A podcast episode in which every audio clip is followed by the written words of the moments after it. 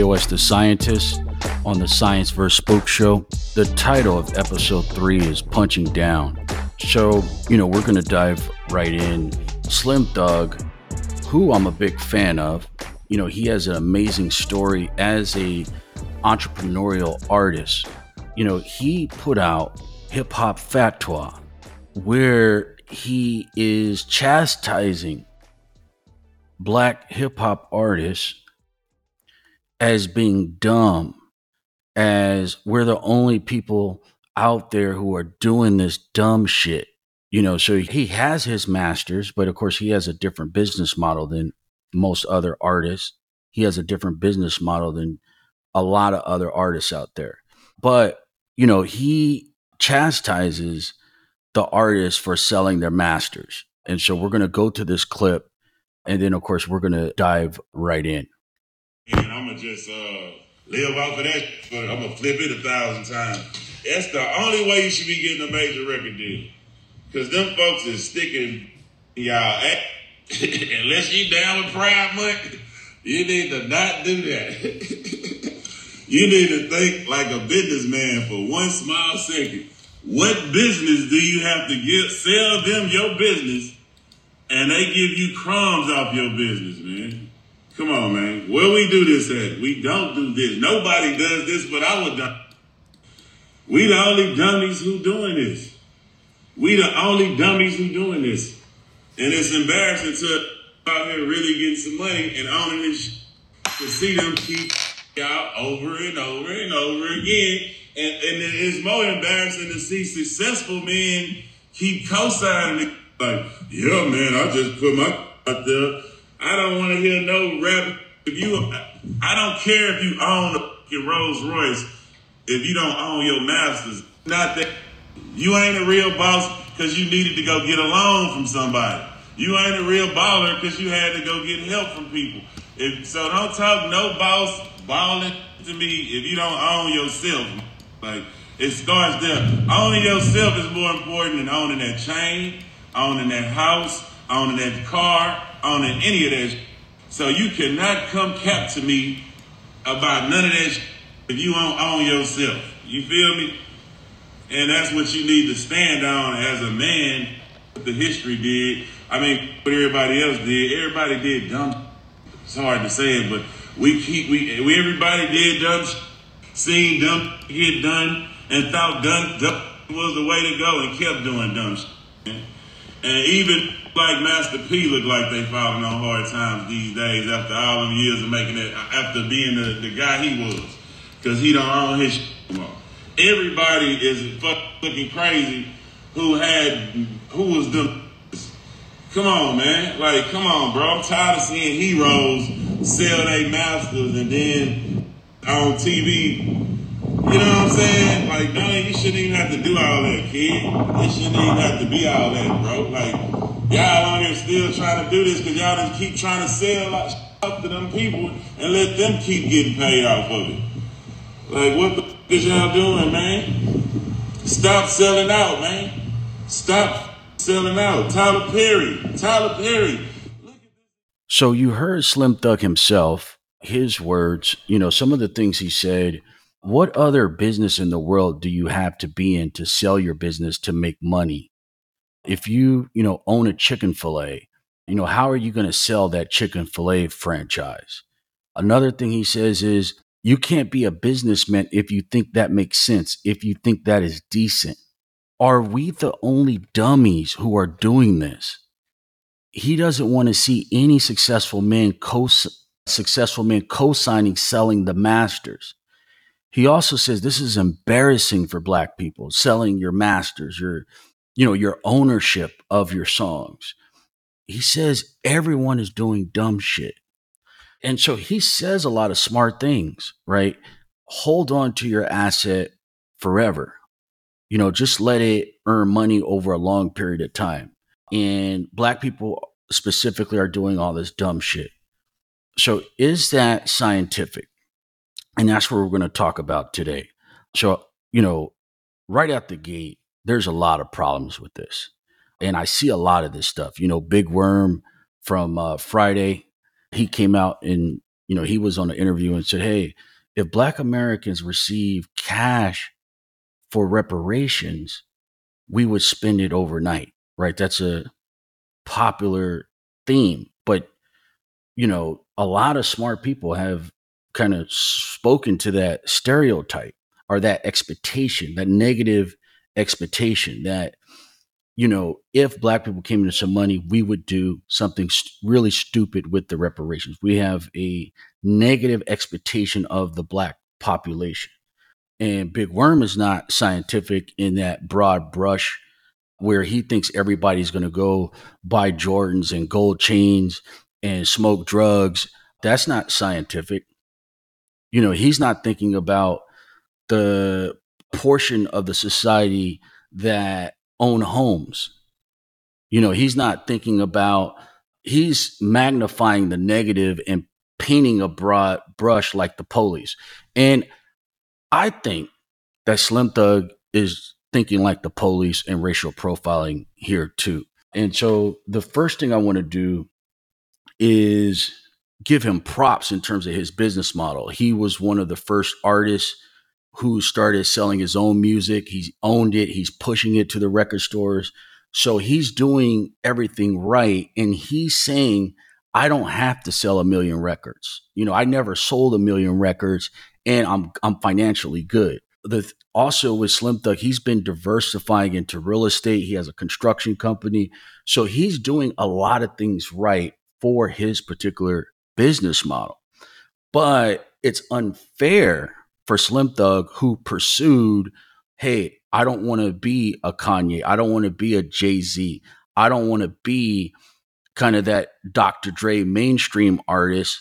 I'm fine with a smaller cut. I take smaller risks. I focus on ownership, and that works out for me long term. Right. But that particular profile is not for every single rapper. Like another rapper, they may want to do something different, do something bigger and they're going to take more risk.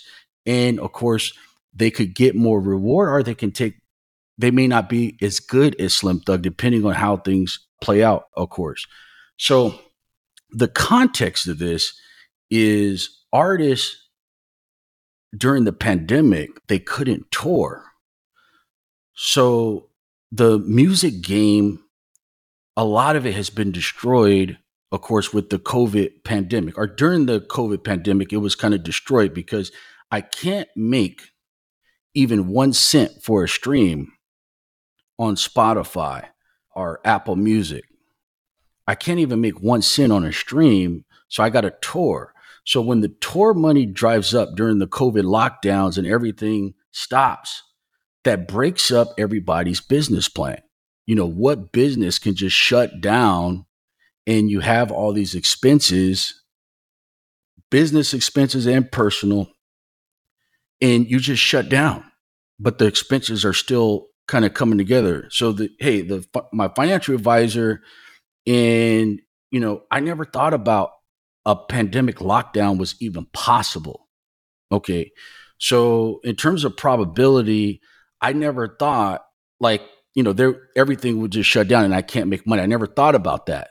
So even the financial advisor, even the banks are, you know, experts.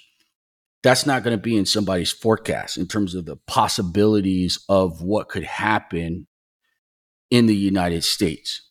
So the pandemic happens in artists, not just black artists, but artists are rushing for liquidity. Okay, so they're rushing for cash. Uh, Chris Rock, he said that there was a major, he said there was a major celebrity friend he had. And he said that celebrity during the pandemic, they were really going through it. And, you know, they had to pull back. Chris Rock was was saying he had to pull back. Okay, so, you know, the artists, you know, of course, they're not making big money on music anymore. Okay, you used to be able to make a decent amount of money when they sold hard records. But now that music has moved to streaming, there's no big money in streaming.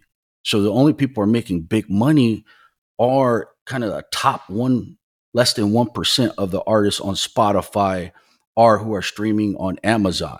And the black artists are kind of in the ghetto because most of the streams are more mainstream. It's not hip hop, it's not R&B.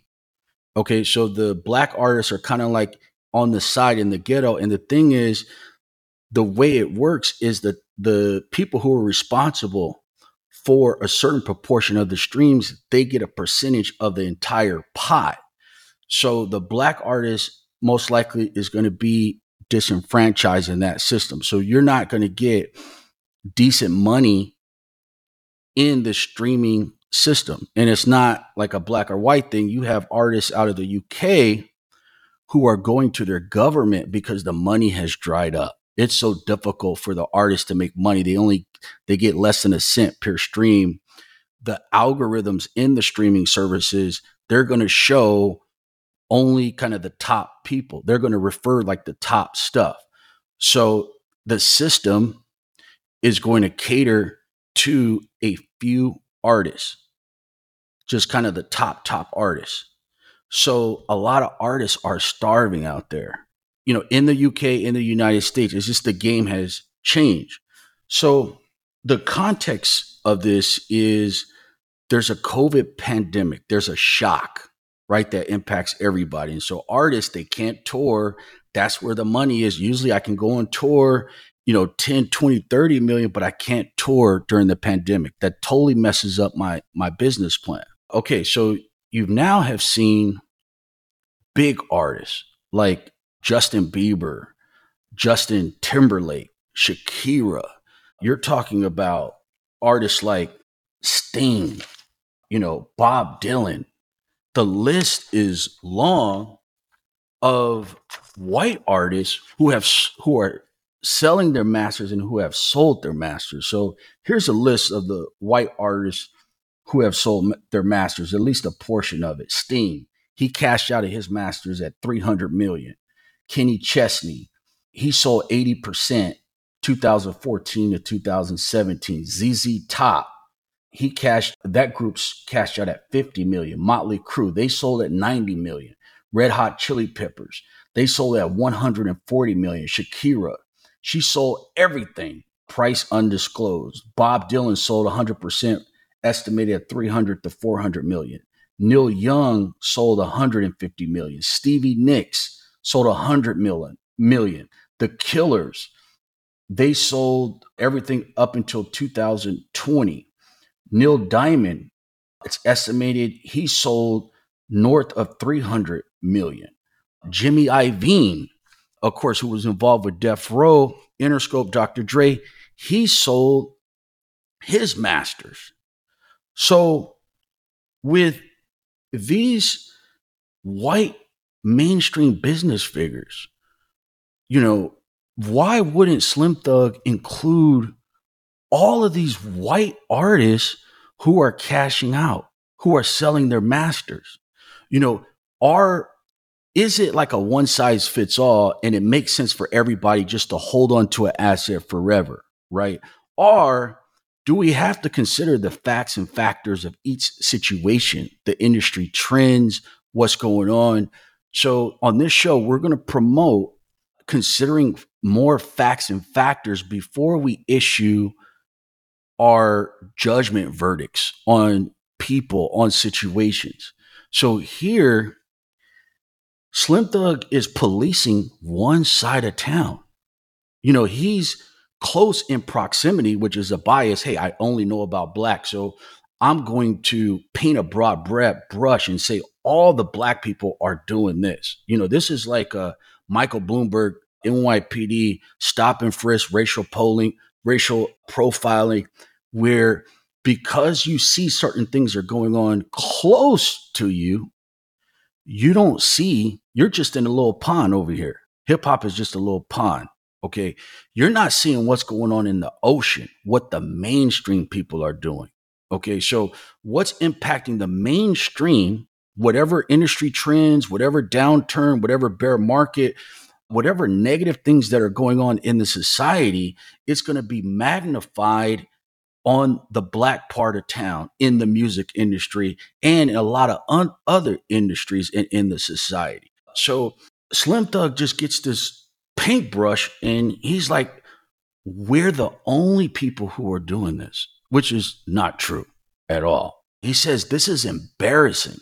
And so I'm not going to fault Slim Thug because a lot of us are indoctrinated with this negative perception about ourselves where we may think things are a certain way because how America has developed, how America has matured, and where we ended up after slavery, after Jim Crow, right? After mass incarceration. So, where we ended up, it could impact a negative orientation, not just the society looking at Black Americans, but how we look and judge ourselves. Oh, there goes the niggas doing it again oh, there we go, doing it again. We're selling the masters. But anyone who looks underneath what the black artists are doing, they're going to see that going on the other side of town, right? And so he's only policing the hip hop artists for selling their their masters. And another piece of bias that could be at play is Slim Thug is an exception, right? He's done a lot of things right for his specific model. I want to be smaller. I want to own my stuff. I want to pull back. I don't want, you know, a lot of lifestyle expenses. And so I'm going to play it real conservative. That's his model. And that's smart for him, right? And so if that model has worked out for you as the years go by, we shouldn't get on some type of podium and start saying, you know, hey, everybody else is dumb who went a different way. Because at the end of the day, Slim Thug's way is not, for example, Jay Z's way. Okay. Where when Jay Z started out, of course, he didn't own his masters. He had to work to get his masters back. Not for all of his albums, but some of his albums. So he didn't, Jay Z didn't start off owning his masters. Kanye who became a billionaire, he does not own the majority of his masters. And, you know, of course, he was complaining about that. But Kanye, he didn't own his masters, but he became a billionaire because if you notice that those artists who flirted or got over the the billionaire mark, that it's not from music, right? When you look at uh, Diddy and alcohol and Sean John and media and you know he's expanding into these other areas you're not going to become a billionaire with just music right? What's going to happen is you're going to take some risks with some of your cash from music right? And parlay that into other things. You're going to diversify. Jay-z same thing. Rocawear alcohol roc nation real estate so he has used cash to take risk in other places to get to that billionaire status or Dr. Dre with Beats, right? Who sold his uh, masters uh, within the last two years. So Dr. Dre, what helped him get to that billionaire mark, of course, is Beats. And what's interesting is Dr. Dre sold his masters, but he's going against the Slim Thug concept, right? The slim, one of his concepts that he says is you shouldn't sell anything. You shouldn't sell the asset. Just hold on to it forever. But the way Dr. Dre became a billionaire, at least on paper, was selling an asset. And let's talk about that real fast. So, Slim Thug believes that you know, the masters are an asset and you should just hold on to it. Okay. But the company, Hipgnosis, who's buying up the masters from the recording artists, they're on the London Stock Exchange. You know, they're buying up all the, the masters with Hipgnosis, You know, their stock from 2022 to now it has gone down 40%. So if you want it, let's say, hey, you know, I'm telling all these other artists not to sell their masters, you can go and buy the number one company. You go buy the shares and ownership of the company who's buying the, the masters up, Hipgnosis. And they're on the, the London Stock Exchange. So their stock has declined 40%. If the masters are so valuable, right, you can go buy a share for 74 pound. You know, you can open up a brokerage account and buy the stock. So if owning the masters is such a good deal and you know this music industry is going to be great forever and it's going to be good and, and, you know great cash flow then you should definitely go buy some of that stock right that has gone down 40% since 2022 and so you know it's important to understand that when these artists are selling their masters which is an asset that there's no guarantee that asset is going to keep increasing. Okay. And at this point, when people are making, you know, $3,500 for a million streams, hey, man, I done great. I got a million streams in Spotify. Well, that's $3,500. Okay. So if the trends continue to go down in terms of technology and what is paid out to the artists. And of course, the more artists, the more people that can just upload music to Spotify. Anybody could be their own record label now. You just go direct into Spotify. They have platforms that allow you to get in there, right? The more stuff that they put in there, it's so saturated. And you have these big companies in there, more competition the market with the technology and the way things are trending, it doesn't have the value of the asset doesn't have to go up from here, right? So when someone says, "Hey, you need to hold on to that forever," that could be right, but it depends on different facts and factors on that person's situation. You could have said, "Hey, if somebody owned Blockbuster, right, and let's say a a, a black family owned Blockbuster, and you said, "Hey," you know, you had an opportunity to sell Blockbuster for billions, but these internet trolls and these people on social media, they're saying you should just hold on to the asset forever. We're stupid if we would have sold Blockbuster before Netflix, right? So when someone sells an asset, they're transferring the risk to somebody else. Sure, a lot of times the person who's buying, right, could take that asset and earn a lot more. But in most cases, the buyer is not getting the value that they think.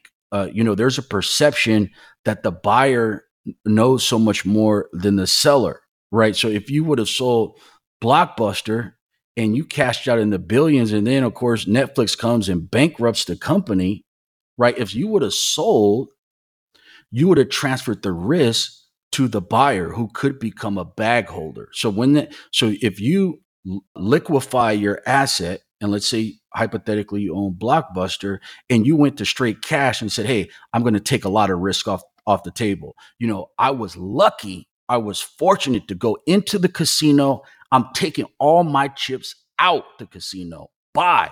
You guys not getting this back. If you cashed out your ownership in Blockbuster, and then Netflix comes and bankrupts the company, that's good for you, right? And that's bad for the person who bought Blockbuster. And so that person would be a bag holder. I left you holding the bag, the buyer. So I'm not suggesting the music industry is going to end up like Blockbuster and the artists who are holding these masters are going to end up like Blockbuster. Blockbuster. I'm not saying that, but the trend based on where the music industry was 20 years ago and where it is now, how much you could make 20 years ago off selling music and how much you can make now, the trending is not in the artist's favor. And they will tell you that. And possibly analysts who cover Hipgnosis, they could tell you that as well. What they're going to say though is the Hipgnosis model, the company that's that's buying up all the masters is if they own a certain percentage of the market, they could have pricing power. They could have more monopolistic tendencies where they can make more money off the assets than the artist can because their negotiation leverage, their efficiencies within the organization of owning so much, they can make more off buying Nelly's or Lil Wayne's or Sting or Shakira's than the artist can. Okay. So we have to establish here that asset is not guaranteed to keep going up. And these transactions, the market rate is they're paying about 14 to 15 times income. So somebody could be making a million dollars a year on royalties and essentially, hey, I want to sell my masters. I may get $15 million or possibly get a 25x. I may get $25 million. Just give all my money now. Okay. So the the artists who are doing this, right, we have to consider that if someone says, Hey, I'm not waiting for what plays out in the industry. And after this COVID things, I need to get after this pandemic and I seen what could possibly happen, I need to get more liquid. Right. So the black artist could say that most of my net worth is in the music industry in a declining industry. It's not a great cash flowing industry. If that's the case, I may not want all my net worth in the music industry. It's tied up, it's illiquid, and I may want to invest in other things. Okay. I may want to diversify. If I get liquid, it's not that, you know, hey, I'm going to go blow all the money. I may want to invest in other businesses, real estate, stocks, or opportunities that may or may not work. But I don't want to be concentrated with the majority of my net worth in the music industry that it appears is very shaky, right? So if that's the case, right, an artist could be smart for selling right? I want to diversify my risk. I don't want all my risk in the music industry. I want to invest in real estate. I want to do what Diddy, Dr. Dre, and Jay Z did in terms of their investing in other stuff. I need cash to do that. Okay. I can't invest in other stuff off of these Spotify streams. I just can't do that mathematically. It's not that I'm dumb. It's just that you need cash to do these things. And you may think that, oh, you know, all these banks and, you know, all these companies are willing to put up the cash for speculative ventures for the artist, but that's not happening. Okay. So someone could want to liquefy a portion of their masters or all of their masters to be more flexible, to invest in other assets. One article out of a Rolling Stone that looked at this, they also said some financial advisors, they could be, or they suggested that there are some tax considerations where if the artist was going to sell, sell their masters now, the tax implications would be favorable. Okay. So a financial advisor could look at this and say, hey, you know, under Biden, the tax code is going to change and if we get this deal in now, it could save you millions and millions of dollars, right? Because the government is going to take so much if you just let your your master's money, your music money just drip out over the next 10, 15 years, right? So there could be a tax benefit. So, you know, other considerations just, you know, there could be family stuff that happens. You know, people go through divorces and, you know, things in life pop up that are unforeseen, right? And that person, the music doesn't give you significant cash. Okay, so you would need to like, hey, I need to sh- sell some of my stock, right? I had a good run. I need to sell some of my shares to actually go into cash. And Slim Thug is wrong about, hey, it's really stupid to sell an asset. Why do you need to sell an asset? Because that's how capitalism works. And, you know, that flexibility in capitalism is a strength where, you know, if you have a valuable asset, you could efficiently transact and liquefy that asset. You have optionality. Okay. So people are selling stocks, they're selling real estate, you know, they're selling, uh, it could be crypto businesses, you know, investment banks, Bank of America, Merrill Lynch, Goldman Sachs, Morgan Stanley they have whole operations selling businesses. So Slim Thug is like, you know, it's not supposed to work where you sell something. So venture capital, selling something in Silicon Valley in the world of venture capital that has pretty much propelled America over the last 20, 30 years in terms of the startups in the tech world, the venture capital world. If you sell your business, that's a good thing.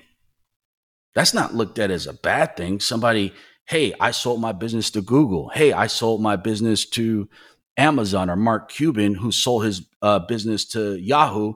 They were the bag holder. A lot of people they cash out. the The business declines after someone buys it, or the industry changes. They've t- they've taken the casino chips off the table already. I'm good. You know, yes, the asset that I sold could go up a lot further, but my particular risk tolerance, I want to take chips off the table at this point. I had a good run. I've been lucky. I've been fortunate. It's time for me to take some chips off the table. So when Magic Johnson, he sold a hundred, he, he sold a hundred franchise over a hundred franchises of Starbucks, right? And it sounds like what Slim Thug is suggesting is Magic is selling out when he sells the Starbucks franchises. But back to my earlier point, Magic may have wanted to liquefy the Starbucks position so he can go into something else. And I can get a better return if I liquefy this asset that's returning X percentage and I take a little bit more risk for something a lot bigger. There could be other opportunities. So we, we're never going to say that Bob Johnson, who sold BET, was dumb for selling BET. We're never going to say Magic Johnson, at least on this show, we're not going to say Magic Johnson is dumb for selling his Starbucks franchises because obviously that that's how business works that they're going to transfer risk to somebody else they're going to get liquid and it's none of our business what they plan to do because the stuff that they invest in may fail, you know, and that doesn't mean that they're dumb because they took money out of one thing and they took some risk in another area. And if that fails, that's just part of how the system works. You got to take risk for reward. And when when the luck doesn't show up, when the industry turns against you, when things don't work out, that doesn't mean after the outcome that that person made a dumb decision.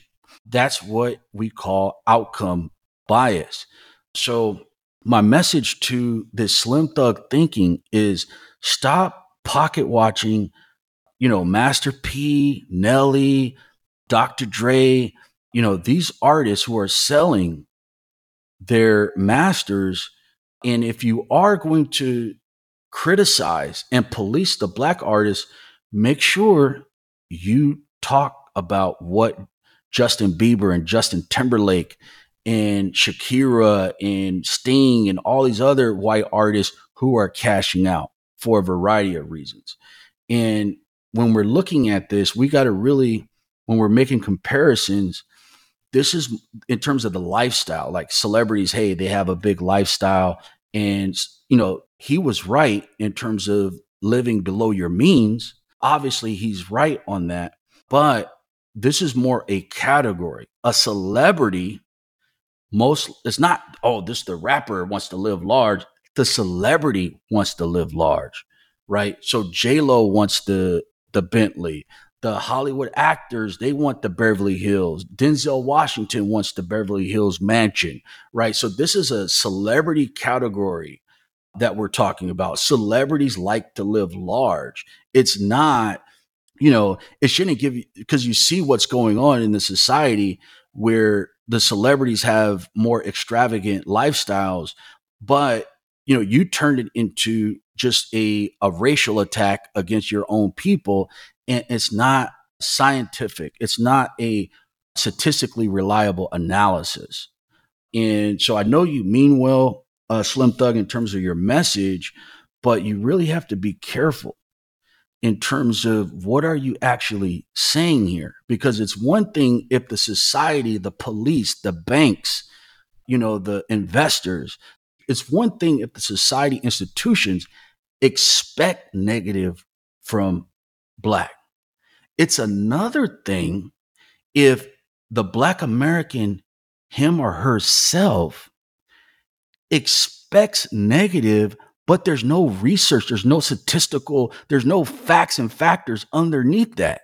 So essentially, what you've done is you've become institutionalized where you're thinking like the society perceives you, but you don't have enough information to indict these black artists as doing all this dumb stuff. They're dumb for selling their masters. So I'm gonna jump back into the the personal circumstances. This is from the Rolling Stone article. Not to venture too far down the unedifying road of musical legends' domestic concerns, but we do know the following Bob Dylan is nearly 80 years old, has had six children, will surely be thinking about his estate planning. A lump of 400 million is far easier to divvy up than a lifetime's patchwork of publishing copyrights. Shakira, meanwhile, was embroiled in a tax evasion case in Spain in the past two years, with the local government accusing her of owing, owing more than 16 million in back taxes. We can't say if any of this informed these artists' decision to sell their music, but it's a helpful reminder that superstars have financial and administrative headaches too.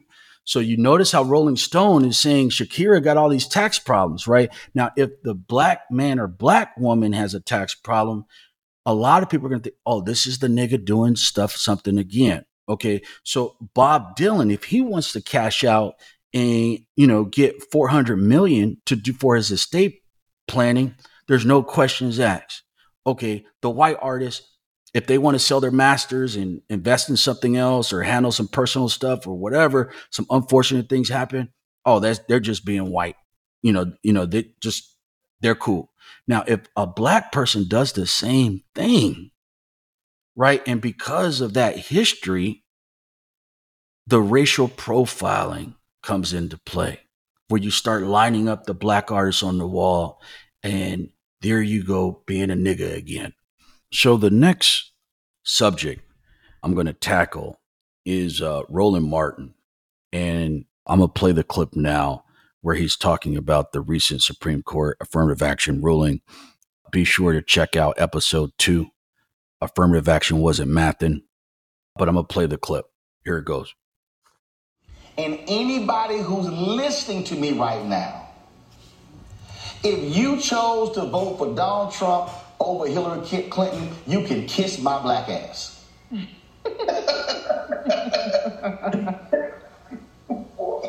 because all of those folks who got caught up in Bernie, Bernie didn't get the nomination, and he voted for Hillary. Guess what? That's how we got today's decision. How about that? Hillary beats, if Hillary be, and let me be perfectly clear, Hillary wasn't no perfect candidate, ain't no perfect candidate. But I know she damn well was better and smarter than Trump I know damn well she would have never appointed a Neil Gorsuch, a Brett Kavanaugh, a Amy Coney Barrett to the Supreme mm-hmm. Court.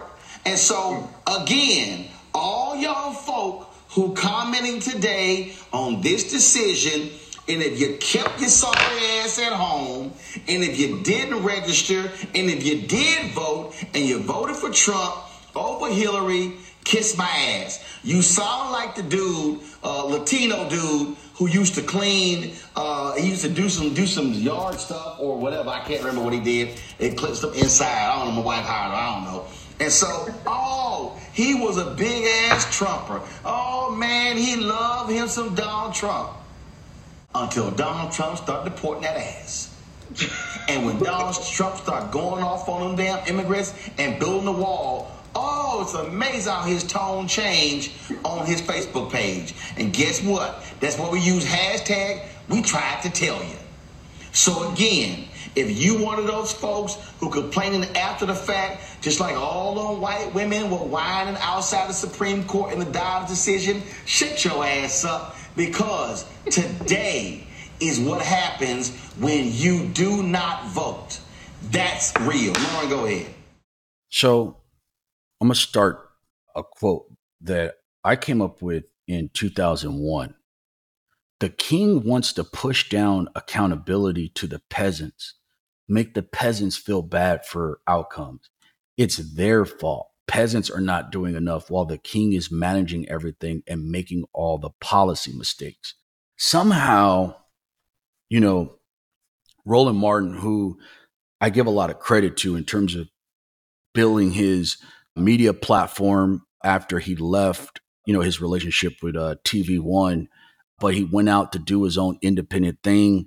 And, you know, I give him a lot of props because I know that it's so difficult to build your independent platform, particularly in this environment. So, first, I want to give him a lot of props in terms of doing his thing for building his platform. So, Roland Martin, he gets on this soapbox, and it's not like it's unique to him the first thing as part of the punch down, you know, this, we, we talked about the Slim Thug uh, lining all the artists up against the wall in terms of profiling them and arresting them for something that the other side of town they're doing it, but they're doing it at a way bigger scale. Okay, so Roland Martin has this idea that it's the people who did not vote are people who switched over to Trump, it's their fault that, you know, MAGA Trump was elected and the affirmative action ruling in the Supreme Court. Hey, you, you hey, you didn't vote for my girl Hillary. And because you didn't vote or you voted for Trump, we are in this situation with affirmative action. It's your fault. Okay. So the problem, well, he goes further and he says him and his wife hired a Latino gardener. And I believe Roland Martin lives in Maryland or DC. And, and you know, that's going uh, Democrat automatic. But somehow he says it's the gardener's fault where the gardener was feeling Trump and voted for Trump. And then, of course, you know, it's the gardener's fault the guy who's doing my lawn, it's his fault for Trump being elected and the affirmative action ruling. Now, here's the the problem with this is black America has been institutionalized by the Democratic Party. When you're institutionalized, right, you're thinking institutionally first. And after a process of institutionalization, right? The institution's mind is inside of you. The institutional biases is how the institution thinks is inside of you.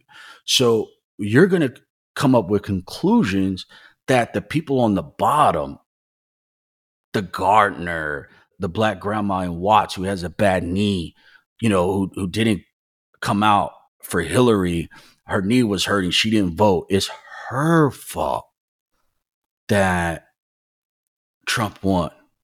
Although California's going Democrat anyway on any day. So when you're institutionalized specifically by the Democratic Party, the Democratic Party is inside of you, the institutional, you're top down, right? If you're top down, you know, you're blaming you start with the accountability on the bottom. We lost the vote. It's the people on the bottom, the black voters, the black men who didn't do this, who didn't do that. If you think about it scientifically, okay, and you look at the history and how everything works, if the Democrats lose, that's not the black voters' problem. That's not if the Supreme Court goes to the Republicans, it's not the black voters who vote 80, 90%. for Democrats, right?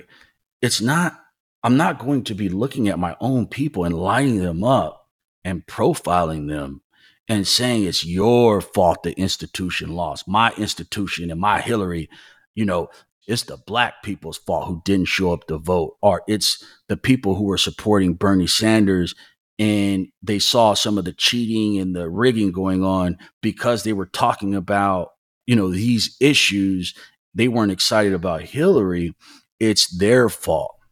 So that's what Joe Biden and the institutions would say. And that's what Roland Martin is saying. It's, but it's not just Joe Biden and Roland Martin, it's the institutionalists at the top of the Democratic Party.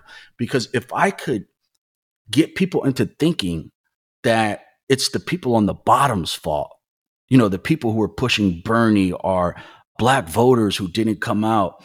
If I can blame them, right, there's no questions for me so if I can get the slave to think like the master and in the the interest of the plantation, the Democratic Party plantation, if the people are thinking like me, right? I'm running on kind of autopilot.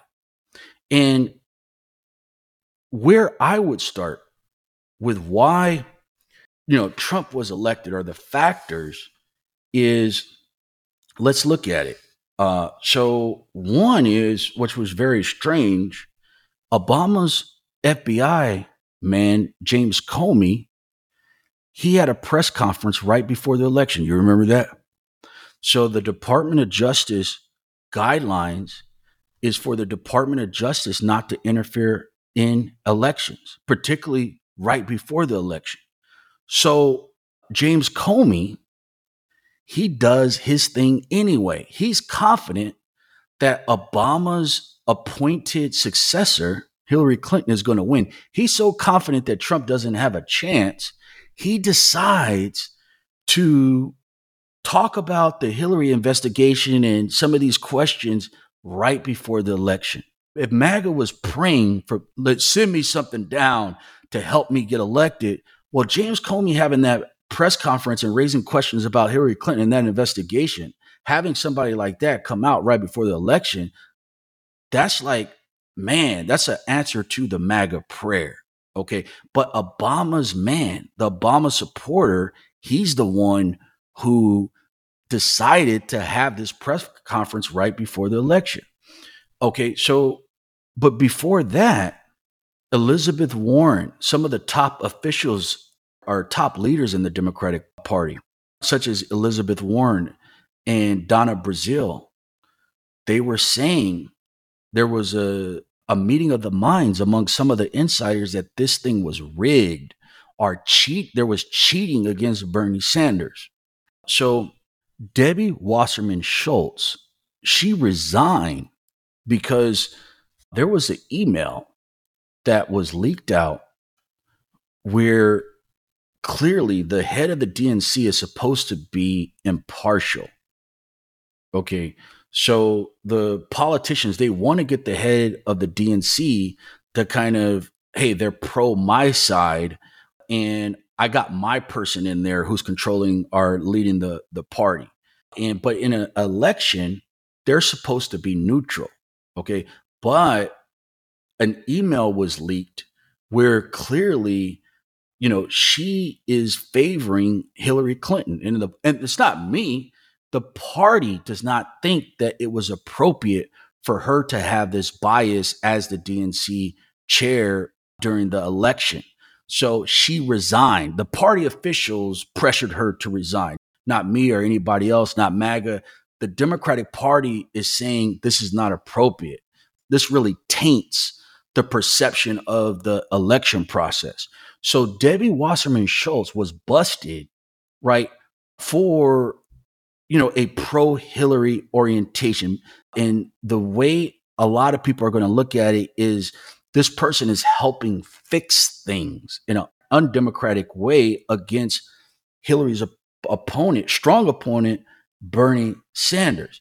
So if you're looking at Donna Brazile passing debate questions to you know, her friend Hillary Clinton before the debate And you're looking at this stuff, nobody told the Democratic Party, right, to do these things. Are these Democratic uh, Party officials and leaders, right?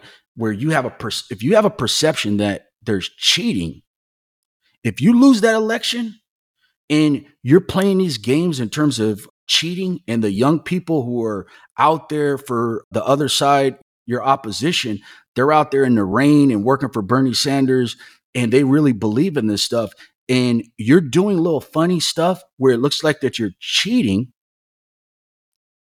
right? That could impact your turnout. No, it's not the the the black voter in Florida, it's not the black voter in Ohio. What is the institution doing? How did the institution spend their marketing dollars? Did the institution do enough to make black voters confident in the Democratic Party and Hillary Clinton. Why not start with the institution?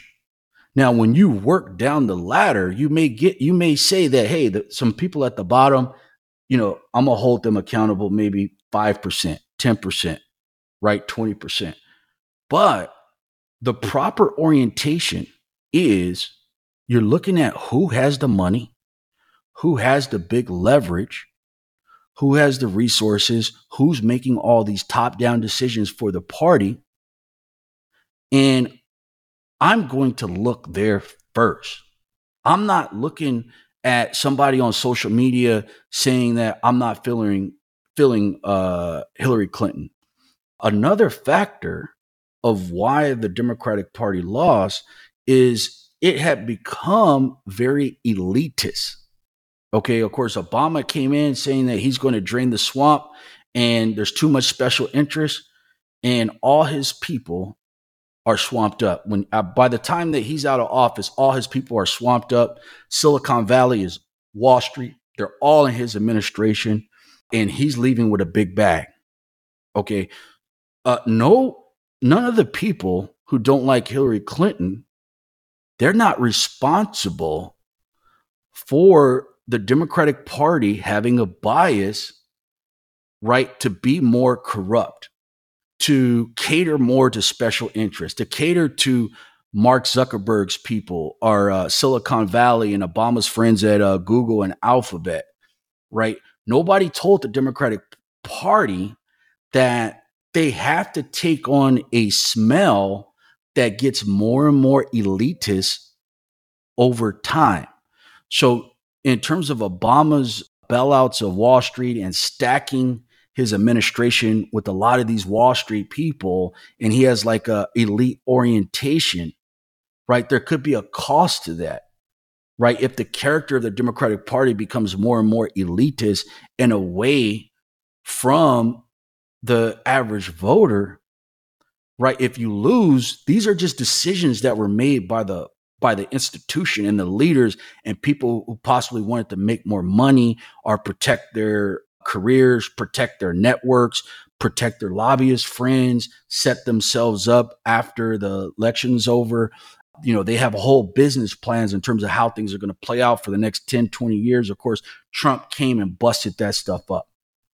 So it is the decisions of the big institution, right, that should be driving who's to blame or who do we hold accountable for the election result.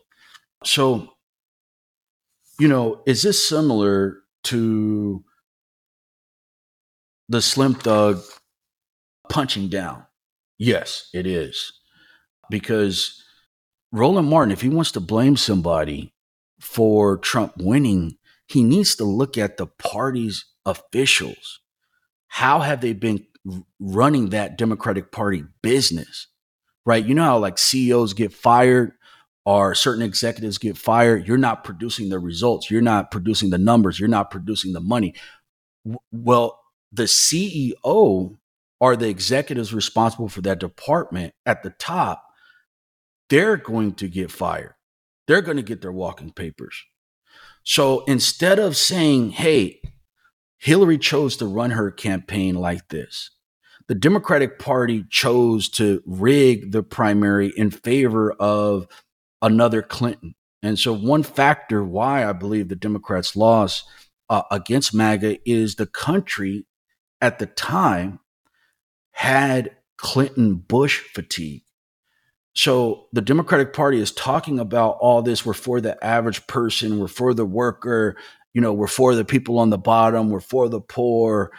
You know, they say all this stuff, we're for diversity, you know, we're really about civil rights.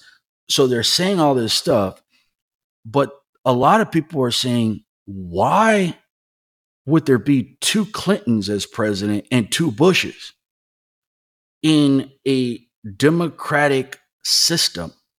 Okay, why are these two families concentrated in the presidency like that? What's going on where Bill and his wife, if she was elected, they're president, and then the two Bushes, the father and son. Uh, you don't have other people on the outside of this elite circle. You don't have strong candidates on the outside. And so, one of the dominant factors, a dominant factor of why Hillary Clinton lost is Clinton Bush fatigue. It's just a, a very bad setup when you're saying that Bush one, Bush two, Clinton one, Clinton two, and Obama it seems like has made a deal with Hillary Clinton that he's going to, hey, I beat you in the in my election on the first round or the first term, and I'm going to help you get come into my administration. We're going to work out a deal, and I'm going to set this thing up and put this on a tee for you. And then, of course, Trump comes and busts this stuff up. But it's not just Trump, right? What decisions were made by this institution with so much power. The Democratic Party is not powerless. They have big budgets, billions of dollars in terms of donors and the people in back and in front of the party. This is a big, big power base, right? So, why not, when you're lining people up in terms of who to blame, why not start with the CEO and the executive team of the Democratic Party. What did they do and what didn't they do? Did they get something very wrong with their engagement with the Black American voter? Okay, where they're relying more on spook or symbolism and Obama's black and the first family's black. So that's all, you know, hey, you should you should be happy with that. You know, like Jay-Z he said, just my existence, you should just be happy with that. You know, when people were uh, questioning him, you, you know, you niggas should just be happy. Look how I made it out. And the Democratic Party, they played up that y'all niggas should just be happy that you can see a black family in the White House. And if that spook was overplayed, where the people who are looking into the detail and the terms of the political contract and what am I actually getting materially? Let's take all the spook out, the feel good and what things look like on the surface. The people who are looking into the detail in terms of, hey, we're doing all this voting for you people, for your party. What are we actually getting? Right? Based on the decisions and the risk taking that was made or not made, I want to support a politician or a political leader who's going to take risk for my interests. That's me. Okay. I need to see a leader who's willing to take risk for the interests of Black Americans. That's what I would be looking for. It's not, of course, just about that, but that's what I'm going to be looking for, me personally. And so there's other people out there who are not going to see somebody is speaking up for me. Somebody is being bold for me. Somebody is stepping in the paint for me. Okay. So if they don't see that in people are more sophisticated than a lot of these people give credit to is we know that the system is very challenge, challenging in terms of to get something accomplished. We know that, right? It's not like you just do whatever you want. And so we already know about how challenging it is to change little things in the system, right? So, but the thing is, when people start looking at the different facts and factors, they don't even, they may not even believe that you care about their interests. They don't even see you trying enough. Okay. And if people don't believe that you're really in the paint for them in the issues that they care about, you can't just expect you're going to get their vote for the rest of their life, that they're just going to be going out and voting, you know, just because you're a lesser evil. It's the Democratic Party's job to make sure that the voters believe that, hey, you're really, I can really trust you to go in the paint and take some risk for my interest.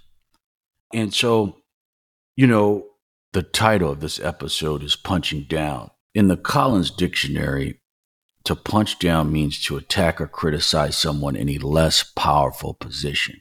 And, you know, one of the things that's important, you shouldn't be punching down, period. But if you're going to do it, particularly to people who share your lineage, if you're going to talk or direct this to Black Americans, you owe it to yourself, you owe it to the people to make sure you have your factors and facts together, facts and factors together before you come at us in a negative way with a negative expectation where you get that that police profiling that broad brush before you come with a negative orientation a negative expectation about your own people the minimum you can do is make sure you consider industry factors, macroeconomic factors, institutional factors.